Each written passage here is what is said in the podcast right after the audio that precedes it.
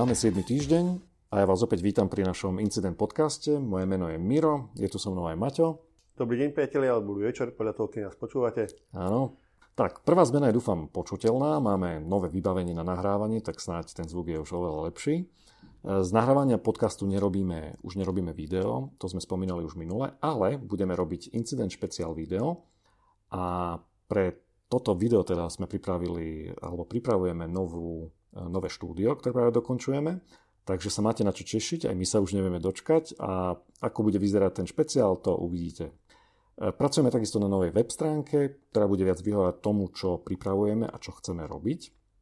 No, ďalšia zaujímavá správa je, máme už víťaza súťaže, ktorý, ktorú sme vyhlásili v podcaste číslo 5. Mali ste e, rozšifrovať binárny kód, ktorý, sme, ktorý máme na tričkách, e, ak nás pozeráte aj na videu alebo v minulosti ste pozerali. Víťaza si pozveme, samozrejme, tričko odovzdáme. E, dúfajme v našom novom štúdiu, keď ho dokončíme, takisto vysvetlíme, ako bolo treba postupovať pri riešení a uverejníme ho na našej novej webovej stránke. E, znova pripomeniem, že na našej stránke www.incident.sk nájdete vysvetlenie, čo je podcast, ako nás počúvať, môžete navštíviť našich sponzorov.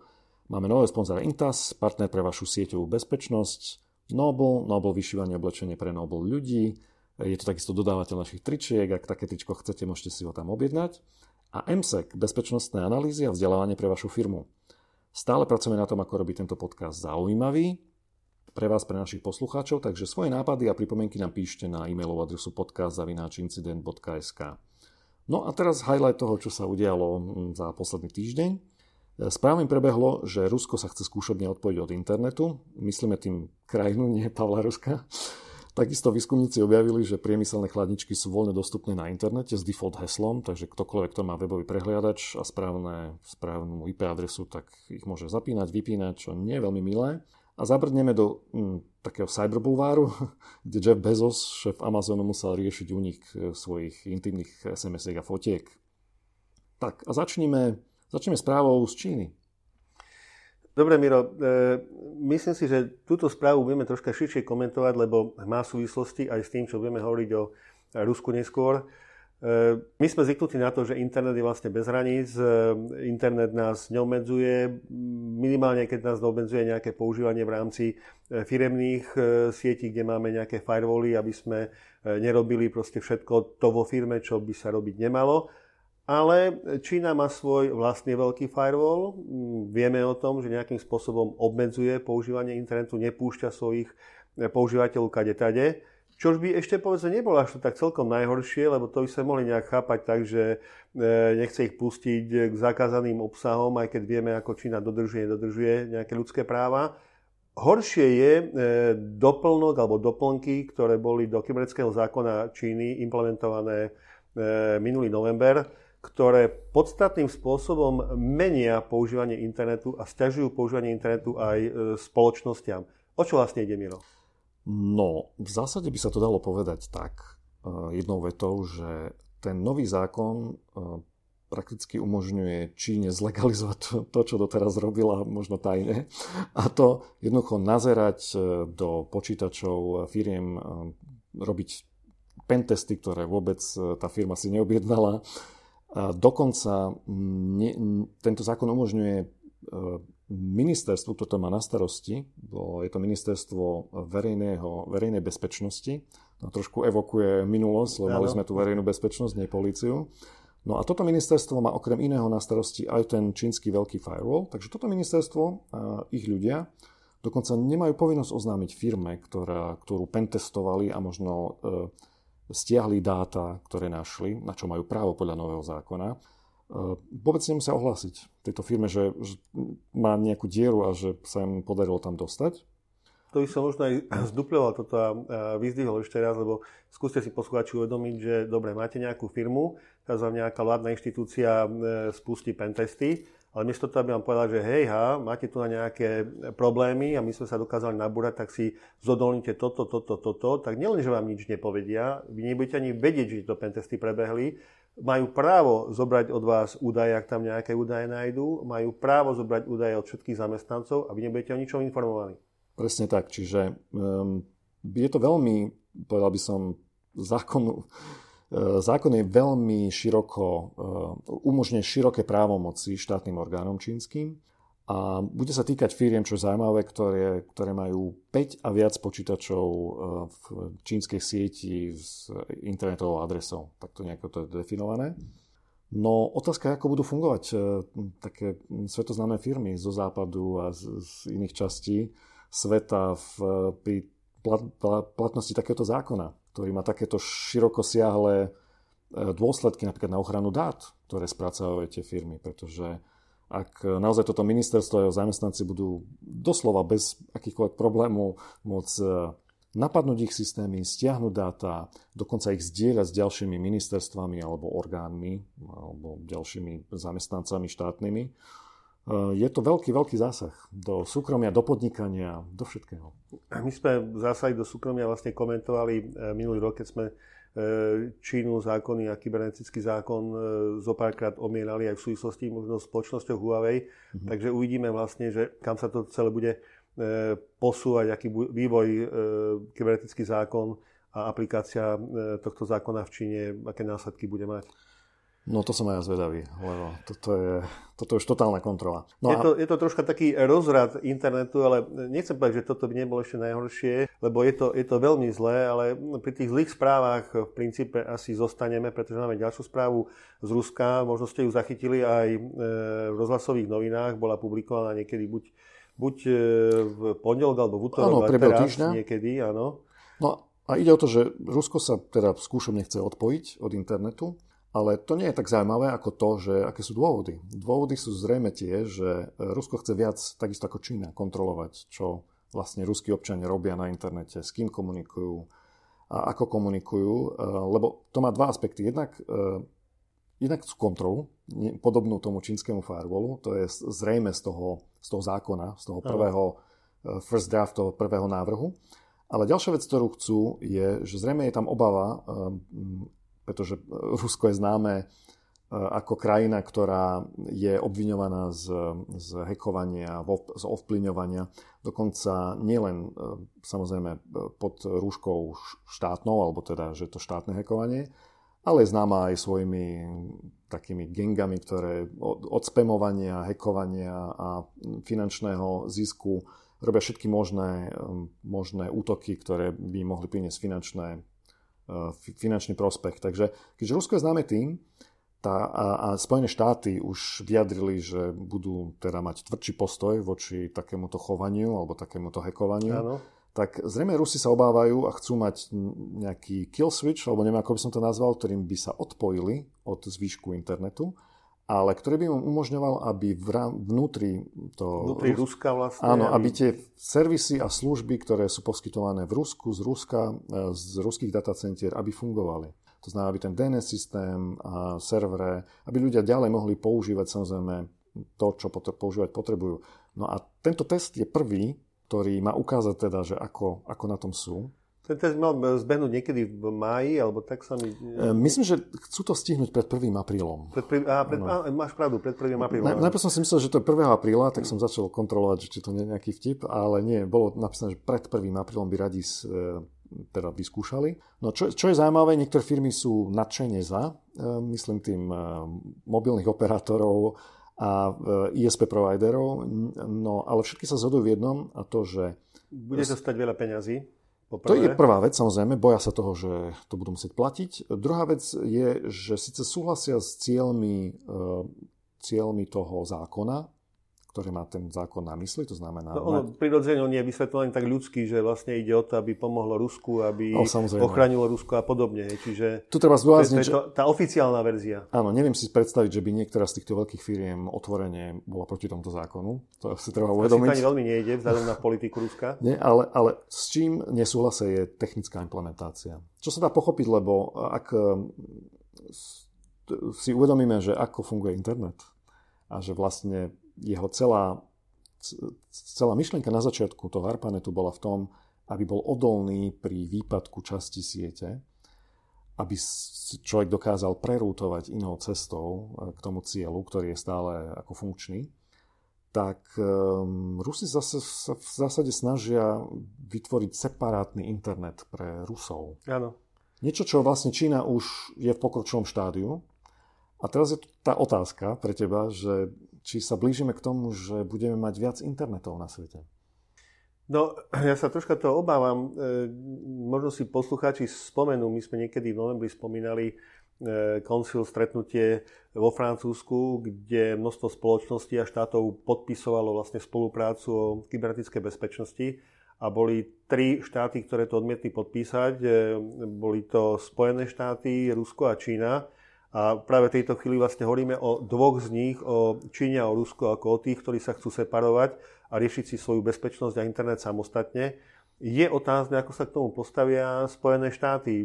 Priznám sa, zatiaľ som veľmi nepátral e, po internete, či sú nejaké náznaky. Nejaké mierne náznaky sa ukázali skôr oblasti toho, že keď sa dokáže separovať Rusko, či by nemalo rozmýšľať aj, nemala rozmýšľať aj Amerika o podobnej separácii kvôli bezpečnosti, ale zatiaľ nezachádzajú tak ďaleko e, z pohľadu kontroly svojich e, ľudí, ako je na tom Čína a Rusko. Áno, to zrejme súvisí aj s iným, ako to povedať, zriadením, alebo iným, inou mierou demokracie.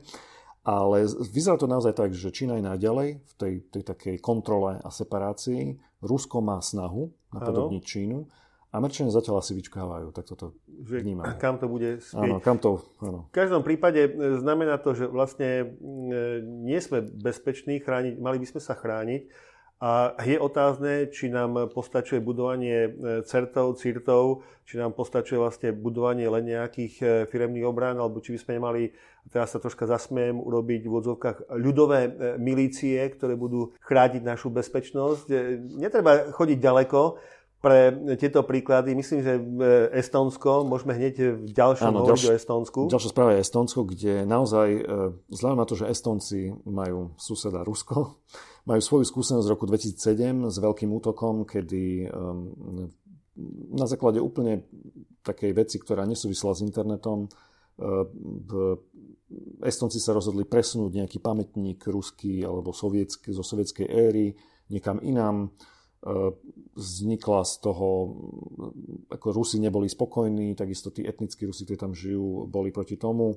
A um, na základe takéhoto by som povedal konfliktu. Ehm, došlo k veľkému útoku na infraštruktúru Estónsku a vtedy sa Estónci rozhodli, že teda budú musieť s tým niečo spraviť. Keďže majú takéhoto suseda, ktorý hm, sa ľahko nahnevá, ako by som to povedal, tak sa rozhodli, že teda budú nejakým spôsobom riešiť tento problém bezpečnostný e, v tomto digitálnom svete. Tu treba pripomenúť, že e, Estónsko je e, členom Európskej únie, má 1,3 milióna obyvateľov. Hovorí sa o ako digitálnej krajine. Áno, je to asi najviac zdigitalizovaný government, alebo teda štá, takto, služby poskytované štátom sú asi najviac digitalizované digitizované. Áno, veď viac ako 30% už e, volilo práve ano. E, digitálne. No, tak, takže Estonci majú svoju vlastnú skúsenosť a čo mňa zaujalo z tohto článku je, že, že tá, ten, tá podpora, tie tréningy, tie testy bezpečnosti sú zabezpečované ľuďmi, ktorí to v zásade robia ako dobrovoľníci. Je tam zopár platených ľudí, ale sú tam desiatky a stovky civilov, ktorí majú e, bezpečnostnú previerku a trénujú na takéto útoky. Trénujú, skúšajú eh, spolupráci s rôznymi odvetviami, s nemocnicami, s inými štátnymi orgánmi alebo, alebo aj eh, so súkromným sektorom eh, sa pripravujú a testujú takéto útoky. Mňa zaujalo, že robia to zrejme dobre a dokonale, pretože sa rozbehla veľká spolupráca dokonca s marylandským Maryland Aero National Guards. Áno E, takisto s Francúzmi spolupráca, kde chodia vlastne e, na spoločné tréningy. Takže zrejme vedia to robiť e, dobre. Bol tam jeden taký zaujímavý tréning vojakov. Áno, áno, kedy porozhadzovali, alebo neviem, či ich posielali CDčka, na ktorých bola mm, ruská pornstar Katia Sambuka. Priznám sa, som nevedel, že niečo také existuje. Že takáto... Nevedel si, že existuje pornstar? Ne, neviem, čo je pornstar, ale toto meno som nepočul a ne, nemám taký prehľad, priznám sa. No samozrejme, hneď som si cez DuckDuckGo išiel pozrieť, že ako tá slečna vyzerá, tak typicky ruské, blond, vlasy dlhé, rovné. Takže, no. tento test dopadol samozrejme katastrofálne pre vojakov, pretože veľa z nich sa dalo teda nalákať na toto CV a spustilo si, si ho. Takže od tej chvíle vlastne tento test spôsobil, že teraz tieto všetky vojenské počítače ak zdetekujú neznámy disk alebo USB drive, tak majú tam nejakú ochranu, ktorá spôsobí, spôsobí to, že, že ten počítač, tu píšu, že sa vypne, neviem, o čo presne ide, neviem, nevieme detaily. V každom prípade robia takéto testy a na základe ich výsledkov vlastne navrhujú riešenia. Čiže neustále, neustále sa snažia tú infraštruktúru vylepšiť a, a nejakým spôsobom lepšie ochrániť. E, spomína sa na Bloombergu, že e, vlastne od tohto útoku 2007 nejaké útoky boli, ale je toho podstatne menej, ako bolo. Čiže zrejme tá iniciatíva je dosť e, úspešná. Áno, na, na záver len poviem, že, že Estonsko je naozaj veľmi špecifické v tom blízkosťou Ruska. Tá, tá potreba, potreba nejakej ochrany tam bola, pretože majú svoju vlastnú zlú skúsenosť. Zároveň je to malý národ, takže taká digitalizácia alebo takéto programy digitalizácie je jednoduchšie implementovať, ako keď máte ja neviem, Spojené štáty, kde je cez 300 miliónov ľudí. Takže je to zaujímavý inkubátor takých, takýchto vecí. A určite eh, je, by bolo zaujímavé tam ísť a Asi nazbierať je skúsenosti. Sa, je sa od koho a čo učiť. Ano. Dobre, poďme od veľkých vecí k takým malým. Ano. Je to celkom zaujímavá správa, ako je možné z nejakého malého mailového providera, ktorý zistí, že by mohol poskytnúť niečo viac, ako môže vyrásť väčší alebo veľký mailový provider. Ale tu by sme sa mali poučiť e, asi z tej činnosti toho malého providera, čo nerobil. No hlavne povedzme, o čo šlo. E, išlo o to, že e, e-mailový provider VF, VF e-mail, VF e-mail, mal, sa stal čerčom katastrofického heku a ten spôsobil v zásade to, že tá firma podľa posledných vyjadrení, ktoré som videl, prestala existovať, lebo útočník zmazal vlastne všetky maily od roku 2001, ktorí tam mali prví zákazníci, čiže skoro 20 rokov, 18 rokov mailov. A neostal len pri mailoch, ale v zásade sformatoval všetko, čo videl. Čiže SQL server, cluster, čo tam bol, všetko, absolútne všetko. No a tu sú dve poučenia, nechcem o tom veľa hovoriť, ale prvé poučenie je offline zálohy, pretože dobre, stratiť týždeň alebo deň mailov, to by sa dalo ešte uhrať. Ale že nemá... to je bolestivé. Áno, ale... že to je, ale, ale v tomto prípade to znamenalo koniec firmy. A znamená to zrejme koniec firmy, pretože ľudia prišli o tisíce mailov. A keďže to je platená služba, tak taký zákazník sa už nevráti. No a druhá vec, ktorá je podstatná, je, že, o ktorej sme sa bavili ešte predtým, je, že zrejme tento provider začal v roku 2001 s takým nadšením, že poskytnem lepšiu službu e-mailovú ako ktokoľvek iný. Zrejme vtedy šlo o to, že bolo veľa spamu, takže ponúkali nejaký antispam. No len zrejme od začiatku tá firma nebola stávaná a nebola postavená, nadizajnovaná na bezpečnosť. Čiže v prvom rade to išlo o to poskytnúť e, kvalitnú e-mailovú službu a postupne sa zrejme pribavovali server, ako firma bola viac a viac úspešná a zrejme bolo treba hneď na začiatku porozmýšľať, že teda ako, ako to, to procesne urobiť, aby ano. aj samotná prevádzka zabezpečenie služby bolo... Áno, ako, ako sa zotaviť napríklad z takého, takého, otras, takého katastrofického scenára, že e, jeden deň všetky servery budú sformátované. Nie je síce známe, ako sa to podarilo, ako sa tam dostali. Hovorí sa, Nie, že útok bol e, z viacerých strán, viacerými spôsobmi E, robený, takže už je len zaujímavé to, že nebol vôbec nejakým spôsobom zachytený, kde to bolo prevádzkované a tak ďalej. Čiže tých e, informácií viac nie je, ale e, myslím, že nás obidvoch zaujalo práve to, že firma, ktorá robí tak dlho poskytovanie e-mailov, snaží sa o bezpečnosť e-mailov, tak vlastne sama nie je zabezpečená proti útoku a nemá backupy. Takto, backupy mala, ale boli prístupné. To znamená, že útočník sformatoval aj backup server. A to, to bol ten problém. Čiže žiaden offline backup. Žiadne offline backup. Áno, žiaden disaster recovery plán, že teraz, e, povedzme, mám server na dvoch miestach. Obidve budú zaplavené. Aký je plán A B? Hej, čiže toto nebolo zjavne, nikto si nedal takúto otázku, že čo sa stane? Nakúpiť fény a vysušiť zaplavené počítače. no, takže... Jasne. Dobre, e, čo keby sme teda nakúpili e, mrazničky a tie nechali, aby rozmrazovali? Áno, narážaš na správu o tom, že výskumníci, konkrétne Noam Rotem, zistil, že priemyselné chladničky, to sú také tie veľké, ktoré majú nemocnice, rôzne predajné reťazce, sú prístupné na internete. A čo ešte horšie, s defaultným heslom.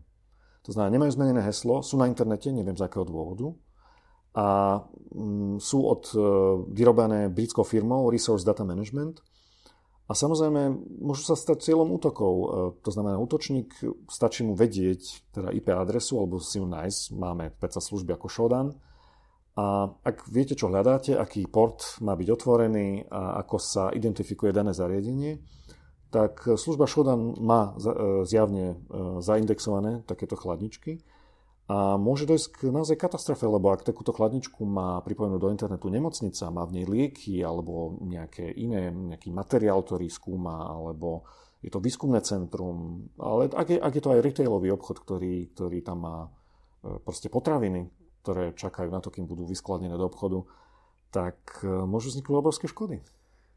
Vlastne sa zase bavím o nejakých defaultných, e, defaultných e, heslách.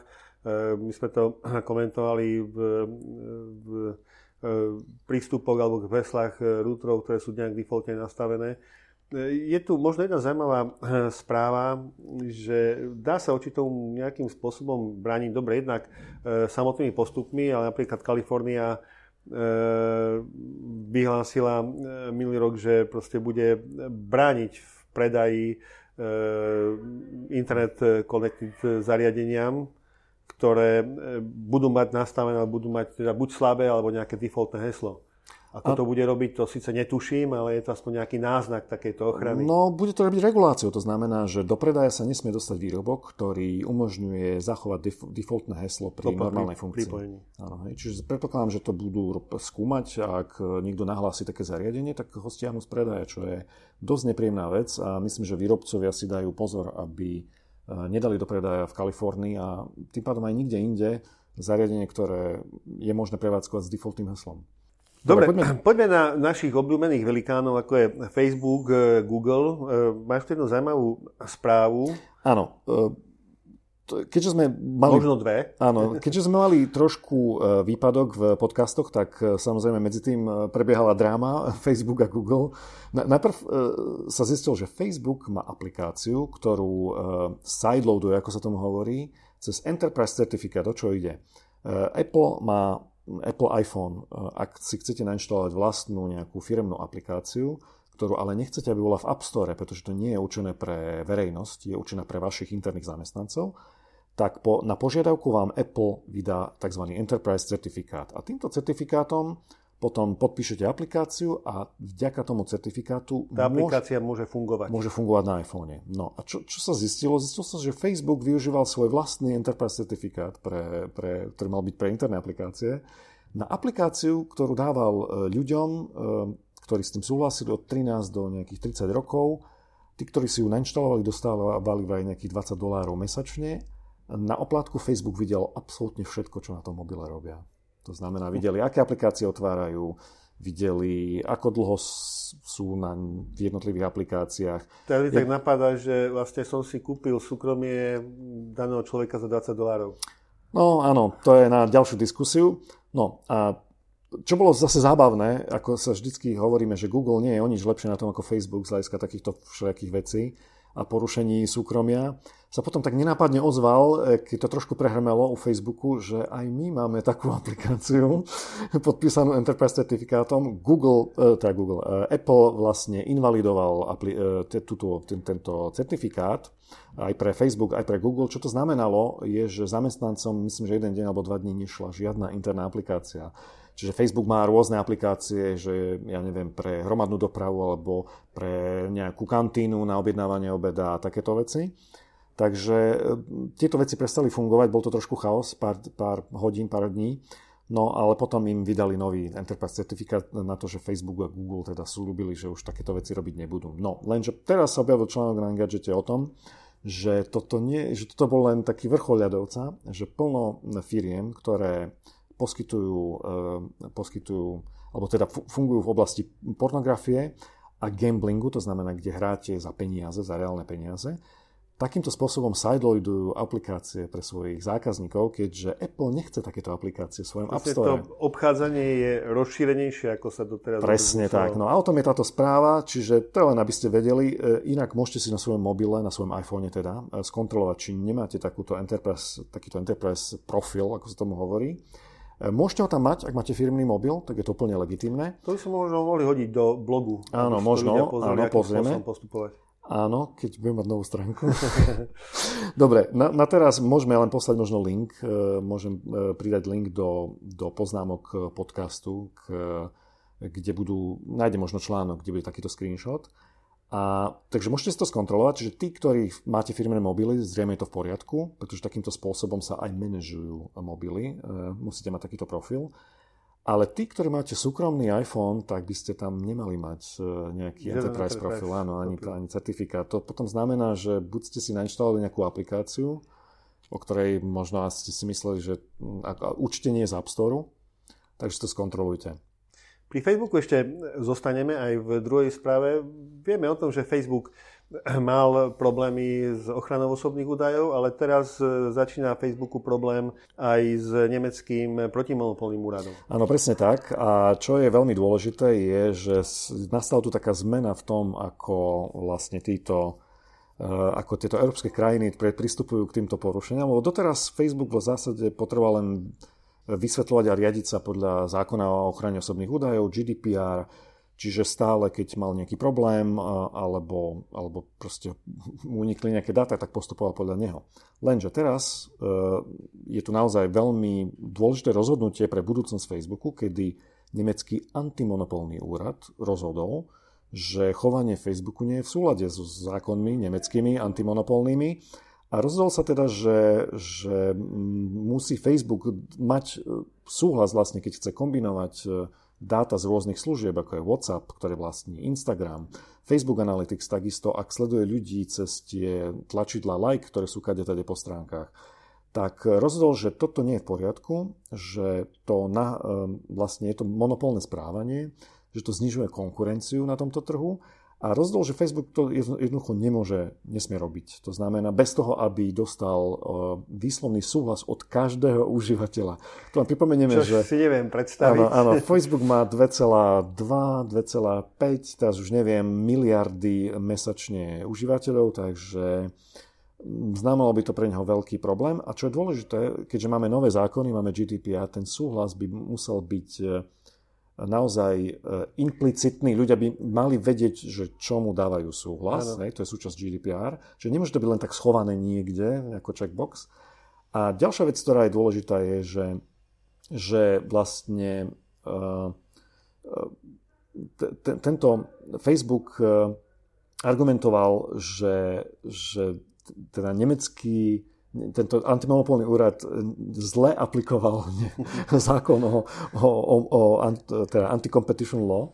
Takže... Áno, predpokladám, že Facebook lepšie vie, ako áno. je definovaný protimonopolný zákon Nemecka ako samotný protimonopolný úrad. Áno, presne oni argumentovali, že, že toto je data collection practices, čiže nejaké zbieranie údajov a mali by byť posudzovaní podľa GDPR. No, jasné, že oni sa boja toho, že európske krajiny, ďalšie Holandsko, Francúzsko a neviem, proste ktorákoľvek ďalšia európska krajina, začnú pozerať na Facebook, začnú ho regulovať nie z pohľadu týchto ochrany osobných údajov, ale z pohľadu monopolu. Monopolného správania sa. Áno, presne tak. A to sa Facebook veľmi bojí, takže preto to je také prelomové rozhodnutie.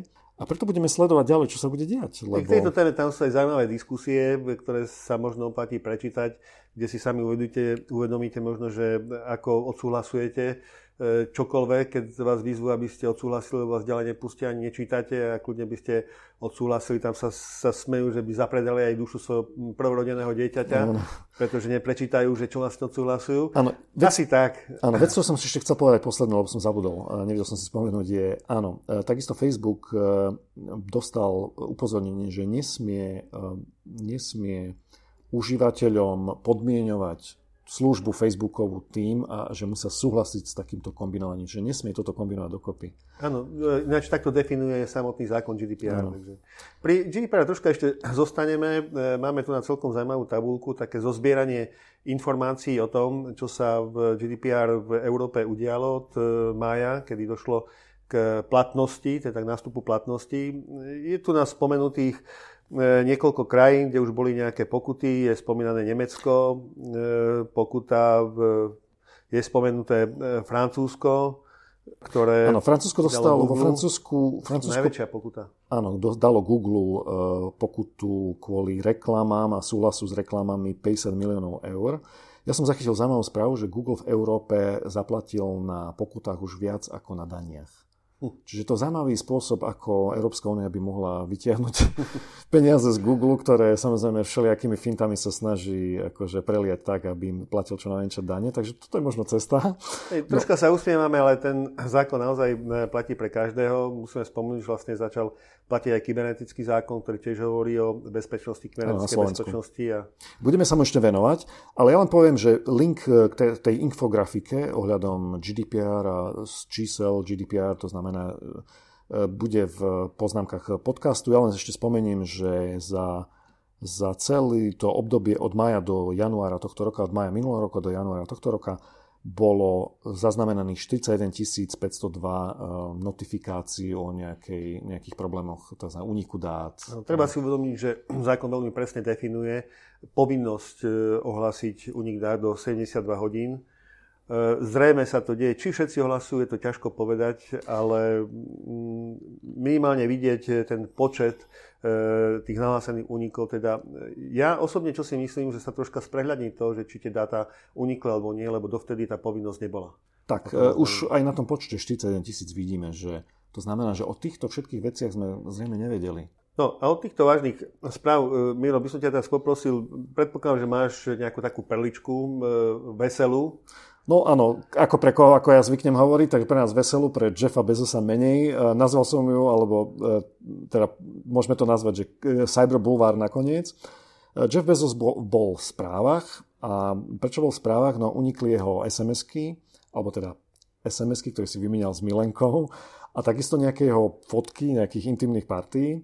No a o čo vlastne šlo? Um, National Enquirer, čo je taký spriaznený, Trump, e, spriaznený s Trumpom e, vlastne e, publikoval vlastne takúto sériu článkov, kde uverejnil tieto, textové správy a v nich v zásade vyplynulo, že vlastne Jeff Bezos sa stretáva s Lauren Sanchez, čo je čo je moderátorka, ktorá tuším pracuje pre Fox News. Zase pre niektorí, ktorí nevidia, to je Joe Bezos, by si mohol povedať, že čo, čo všetko vlastní. Áno, Jeff Bezos je vlastne e, šéf a zakladateľ Amazonu, e, má svoju vlastnú raketovú firmu e, Blue Origin, no a robí pár ďalších vecí, takže je to určite človek, ktorý je bohatý, Žiaden plivný, drobnopodnikateľ. Áno, žiaden drobnopodnikateľ.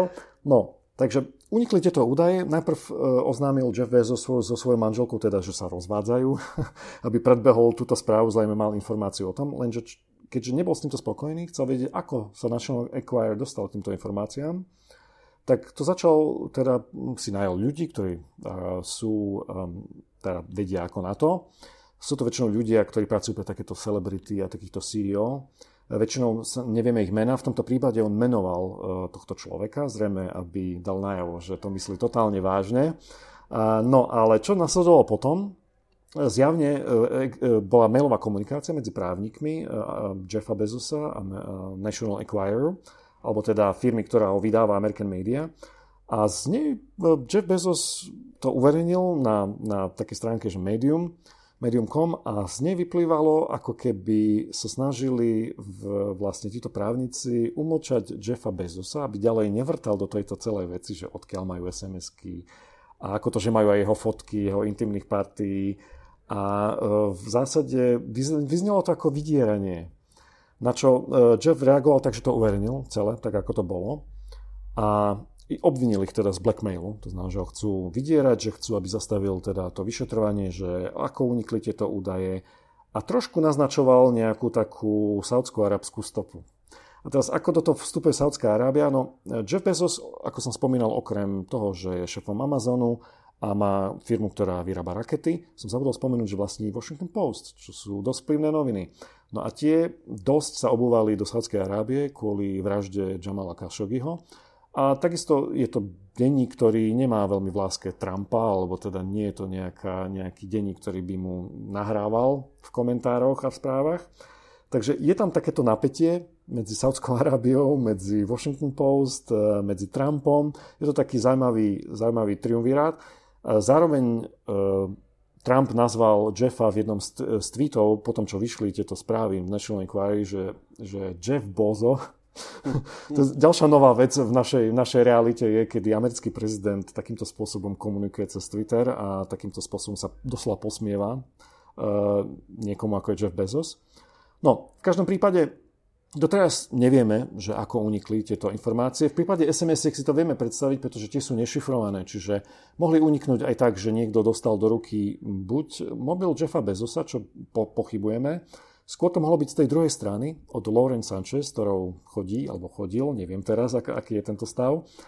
A takisto samozrejme SMS-ky mohli byť odchytené, No, pretože toto dnes vieme, že, že sa dá a sú... My sme hovorili aj v súvislosti s čínskymi iniciatívami ešte minulý rok, takže nemyslím si, že by aj saudsko-arabské iniciatívy boli na tom horšie. Áno, Sa- Sa- Saudská Arábia rozhodne má ľudí a má peniaze a má možnosť takéto niečo urobiť. Samozrejme vieme, že a komentovali to sme, komentovali sme, že Saudská Arábia nakúpila nejaký software od izraelských firiem a, a vie, vedela by niečo také urobiť. Eh, potom viem, že bolo tam obvinenie, že to bol eh, brat eh, tej Lauren Sanchez, ktorý vraj má veľmi blízko teda k Trumpovi a k ľuďom okolo Trumpa, je to jeho veľký nejaký fanúšik.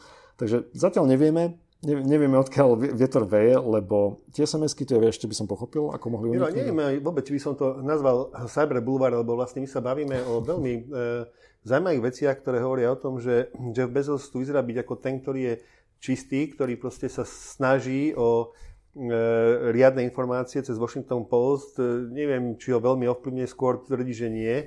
Ale vieme, aká je zase Trumpová politika a to tak nejak ako jeden voči druhému.